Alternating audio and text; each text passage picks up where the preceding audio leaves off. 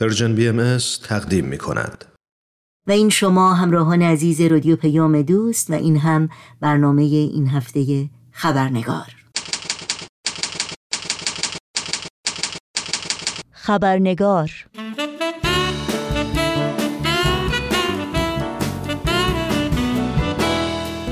و ما زمانی بود که تخریب املاک و مصادره اموال یورش به منازل دستگیری شکنجه و اعدام شهروندان بهایی توسط حکومت جمهوری اسلامی در پشت درهای بسته و دیوارهای بلند زندانها و بدور از چشم جهانیان صورت می گرفت. اما هفته گذشته علا رغم تلاش های همه جانبه حکومت جمهوری اسلامی بر پنهان کردن رفتار غیرانسانی و بیرحمانه خود ویدیو کلیپ های کوتاهی از تخریب منازل شهروندان بهایی در روستای روشنکوه در مازندران که توسط دویست مأمور حکومتی و مسئولان محلی و با استفاده از بلدوزر صورت گرفت در اندک زمانی به اقصانقات عالم راه یافتند و صدای بی صدایان را به گوش همگان رساندند و اعتراض عمومی و تقبیه جهانی نسبت به این اعمال سخیف و ظالمانه در سرکوب شهروندان بهایی را برانگیختند. جامعه جهانی بهایی در بیانیه‌ای نسبت به این اخبار ناگوار شدیداً ابراز نگرانی کرده و می‌گوید هر روز خبرهای جدیدی از آزار و اذیت بهایان در ایران می‌رسد. خبرهایی که به روشنی نشان می‌دهد مقامات ایران در حال اجرای برنامه قدم به قدم هستند. اول دروغهای آشکار و نفرت پراکنی بعد یورش و دستگیری و امروز تصرف زمین اماکن کسب و کار و تخریب خانه ها قدم بعدی چیست؟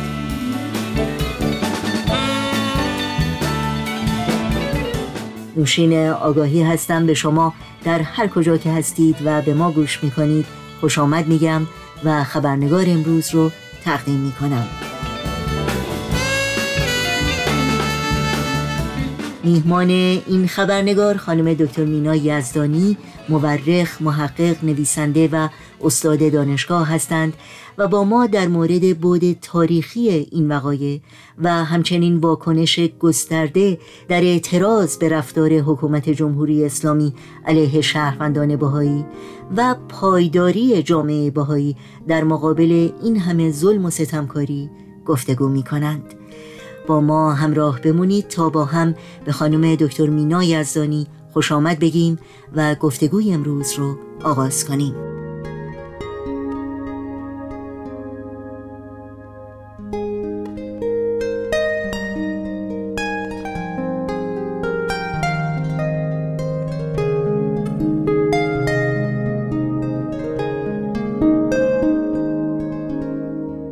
خانم دکتر مینا یزدانی به برنامه خبرنگار بسیار خوش آمدین. ممنونم که وقتتون رو به ما دادین و افتخار برای من که باز هم میزبان شما در این برنامه باشم.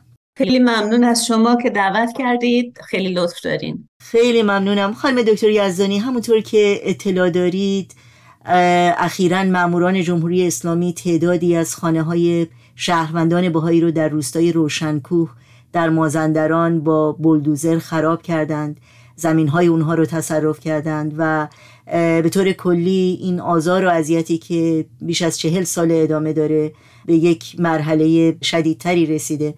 قبل از هر چیز عکس عمل شما رو در مورد این خبر بپرسم و اینکه به عنوان یک مورخ این اعمال غیر انسانی در بستر تاریخ چگونه تحلیل میشه؟ خیلی ممنون. ببینید از لحاظ تاریخی و به طور کلی مثل هر واقعه دیگری آنچه که اتفاق افتاده دلایل متعدد داره و در تحلیلش هم اصلا نمیشه فقط به یک دلیل بسنده کرد و داستان رو به یک قضیه فروکاست از لحاظ تاریخی آنچه که در مورد جامعه باهایی همیشه در ایران صادق بوده این یه پدیده شناخته شده ای بوده که در بحرانهای سیاسی و اجتماعی باهایی در معرض خطر و حتی حمله that. گاهی این بحرانایی که دارم صحبت می‌کنم در حد کل کشور بوده و گاهی حتی در یک منطقه و ناحیه محدود. می‌خوام دو تا مثال بزنم براتون. مثلا فرض کنید در زمان ناصر شاه وقتی که یک مقدار اقدامات ضد حکومتی بالا گرفته بود و شبنامه های علیه حکومت پخش می‌شد و دولت یه از دست اندر کاران این قضیه رو دستگیر کرده بود تعدادی بهائی‌های سرشناس رو هم دستگیر می‌کنه.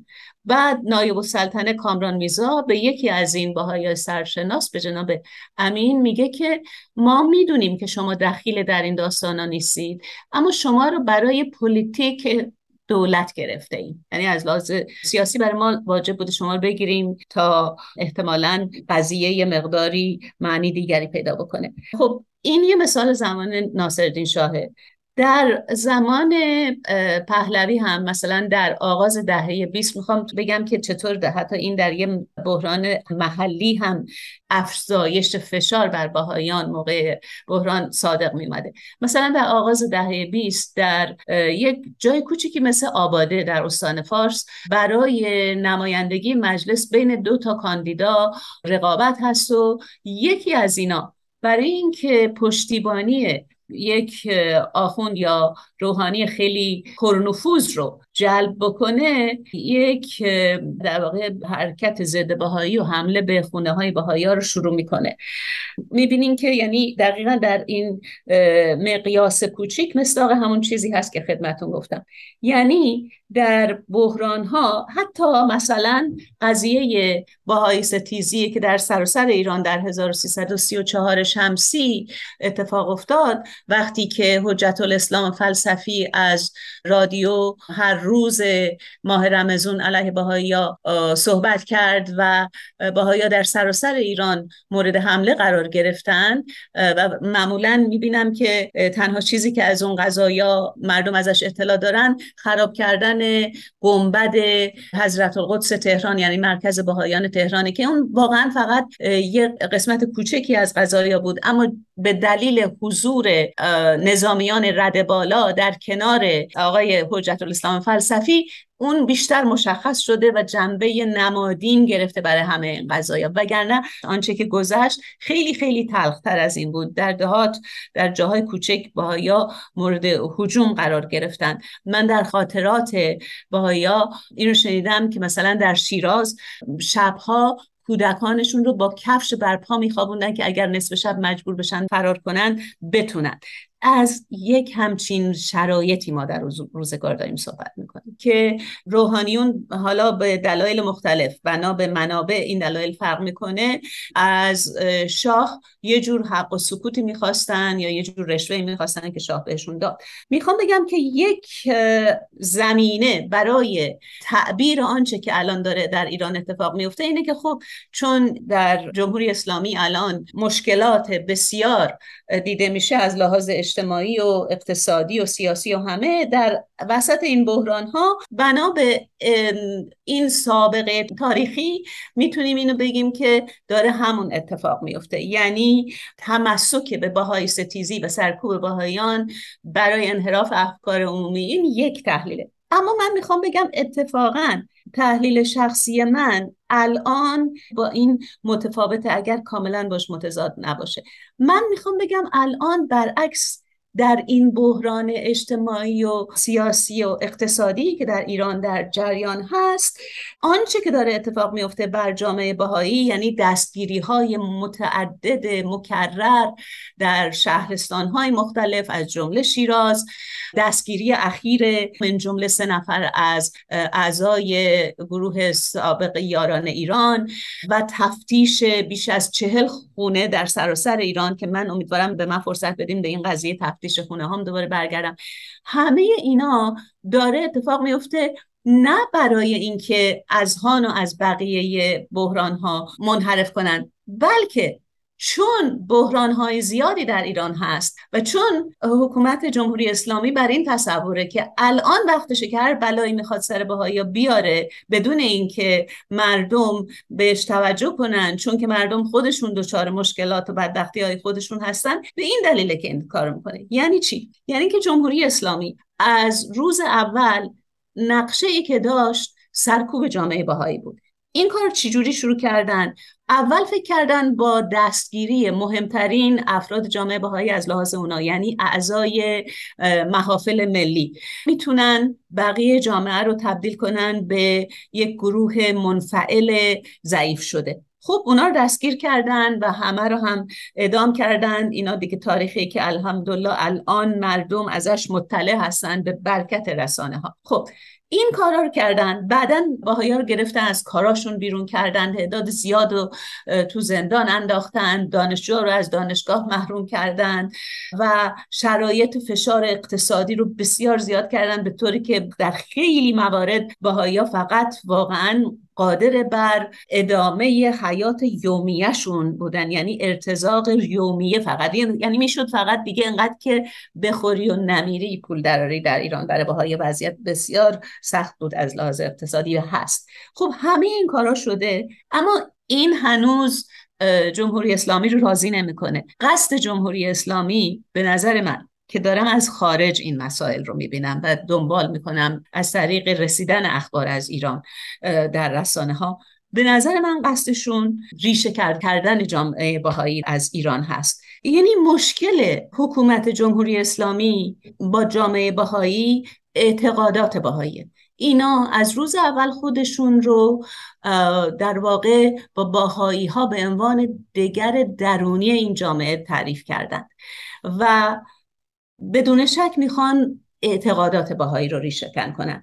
شاید هم فقط اعتقادات بهایی نیست که اینا می‌خوان ریشهکن کنن. اینا یک جامعه می‌خوان که یک دست باشه با یک خانش خاص حکومتی از شیعه. یعنی حتی در میان شیعیان هم اگر کسی عینا مثل حکومت ایران به اصول عقاید شیعه فکر نکنه عملا پذیراش نیستن. اینا یک جامعه کاملا یک دست و یک نواخت می‌خوان و تفاوت اعتقادی باهایان رو نمی‌تونن تحمل کنن و تمام آن چه که دارن انجام میدن در مورد جامعه باهایی برای ریشه کن کردن این نوع تفکر.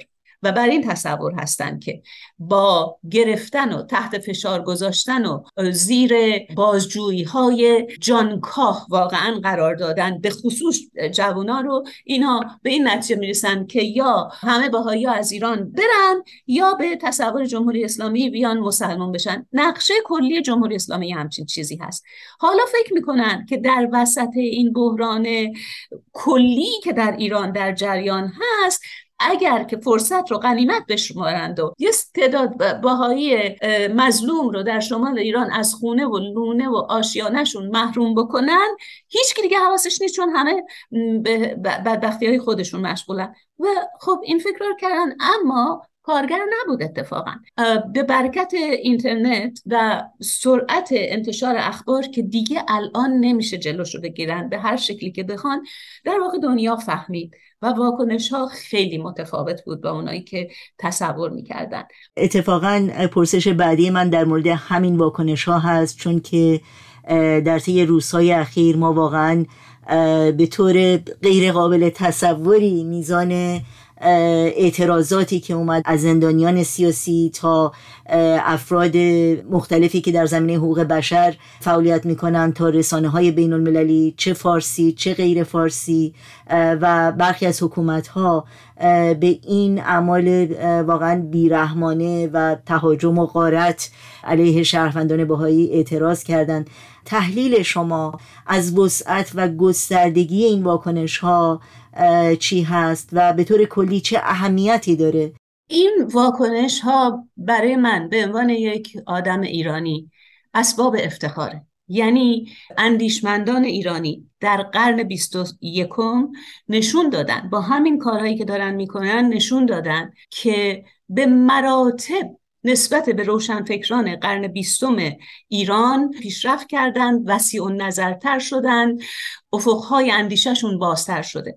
در قرن بیستم در ایران بسیاری از روشنفکران مثلا جلال آل احمد فریدون آدمیت هم صدا شدن با علمای شیعه در دروغ پراکنی علیه جامعه بهای ایران و نفرت پراکنی علیه جامعه بهای ایران. و با اعتباری که مثلا در میان روشنفکران یک کسی مثل جلال آل احمد داشت وقتی او یه چیزی رو می‌گفت خب دیگه خیلی راحت قبول میشه این متاسفانه وضعیت کلی جامعه روشنفکری ایران در مورد جامعه باهایی بود در قرن بیستم. در قرن بیست و یکم چیزهایی که الان ما داریم می‌بینیم خیلی از این روشنفکران برگشتن حتی مواضع پیشین خودشون رو.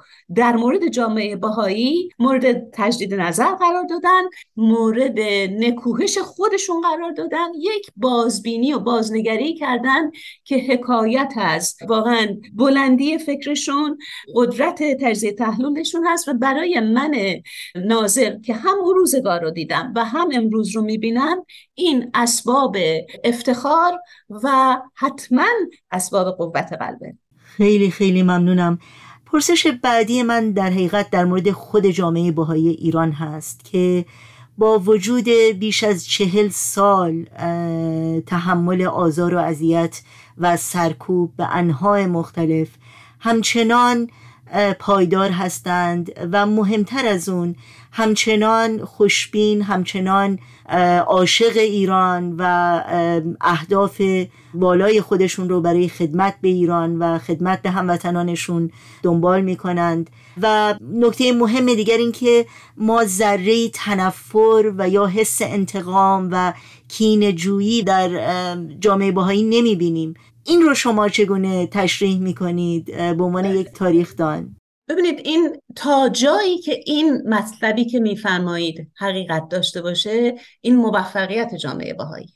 یعنی ما به جامعه بهایی به میزانی که بر اصول خودش که محبت یگانگی خیرخواهی عمومه بر این اصول بتونه پایداری بکنه موفقه. یعنی اگر خدای ناکرده سردمداران جمهوری اسلامی بتونند در دل یک نفر بهایی خشم و نفرت راجع به دیگران راجع به غیر بهاییان حتی راجع به ظالمین ایجاد بکنن این متاسفانه اون وقت موفقیت بر اون کسانیه که با اصل اعتقاد بهایی دارن می جنگن. یعنی علامت موفقیت جامعه بهایی در حفظ اصول اعتقادی خودش که همین مطالبی که عرض کردم اساسش هست یعنی یگانگی نوع انسان هست. اینجا هست که تمام اون رنج ها و مشقت ها و از دست دادن جان و مال به سمر می‌رسه و به هدر نرفت. خیلی ممنونم. آخرین پرسش من در مورد کسانی است که پیام شما رو میشنوند یا صدای شما رو میشنوند. و به نوعی در نفرت پراکنی در آزار و اذیت شهروندان باهایی دست دارن.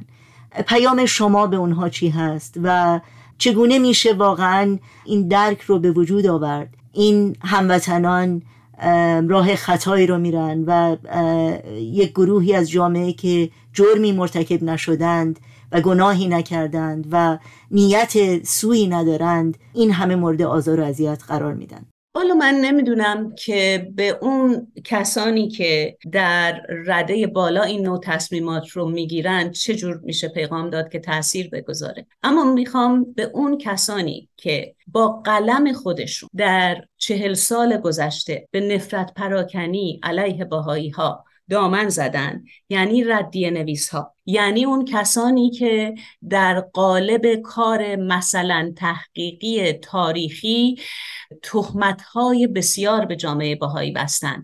جوری که در خواننده بی اطلاع اسباب بیگانگی و دشمن پنداشتن باهایی ها رو فراهم بیارن همه اون افراد که ضروری نیست حتی اسمشون ببرم اونا باید الان به این فکر بکنن که تمام اون نفرت پراکنی ها نتیجهش گریه های اون جوون مظلومی هست که در ویدیو کوتاه روشنکوه دیدیم جلو خانه ویران شدهش نشسته بود. یعنی این نفرت پراکنی ها در عمل ویران کردن حیات مظلومترین افراد رو نتیجه میده. به این فکر کنم. خیلی خیلی ممنونم خانم دکتر مینا یزدانی از وقتتون از صحبت که با ما در میون گذاشتید. بی نهایت سپاس گذارم خیلی ممنونم از شما.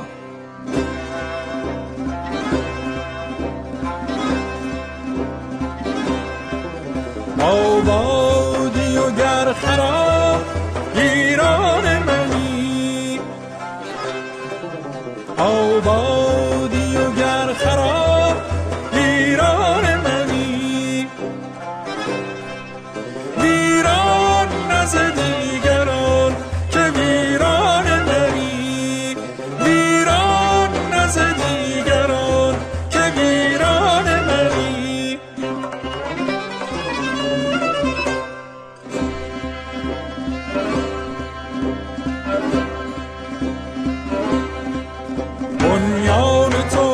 استوار از عهد قدیم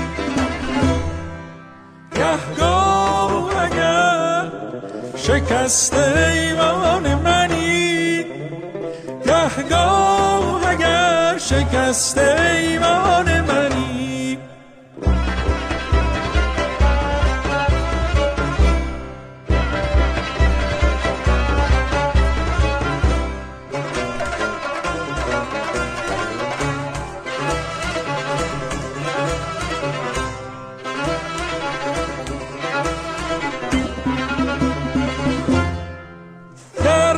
رنجم اگر ز رنج رنجور شوی ای میهن جاودان ای میهن جاودان تنها جای منی.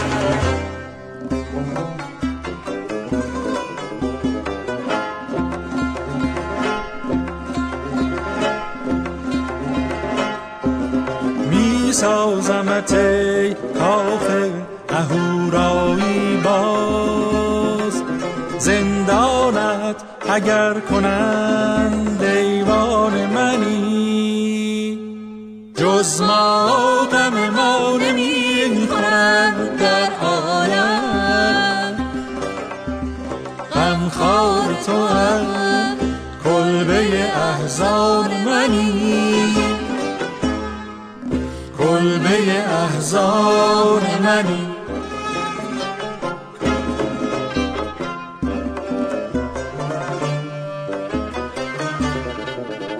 عشق وطن آغاز جهان دوستی است. دیباچه عشق فاش و پنهان منی.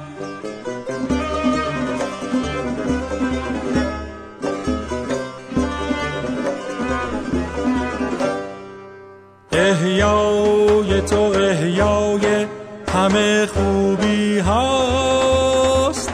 احیاگر عشق و شور و